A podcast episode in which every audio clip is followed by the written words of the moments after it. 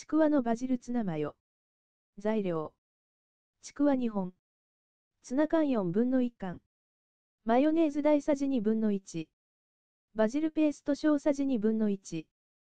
作り方。1ツナ缶は汁気を切り。なるべく細かくほぐしておく。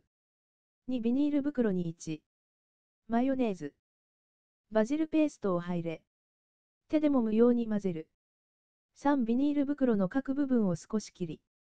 絞り袋の容量でちくわの穴に中身を絞り入れる。4斜めに切り。皿に盛る。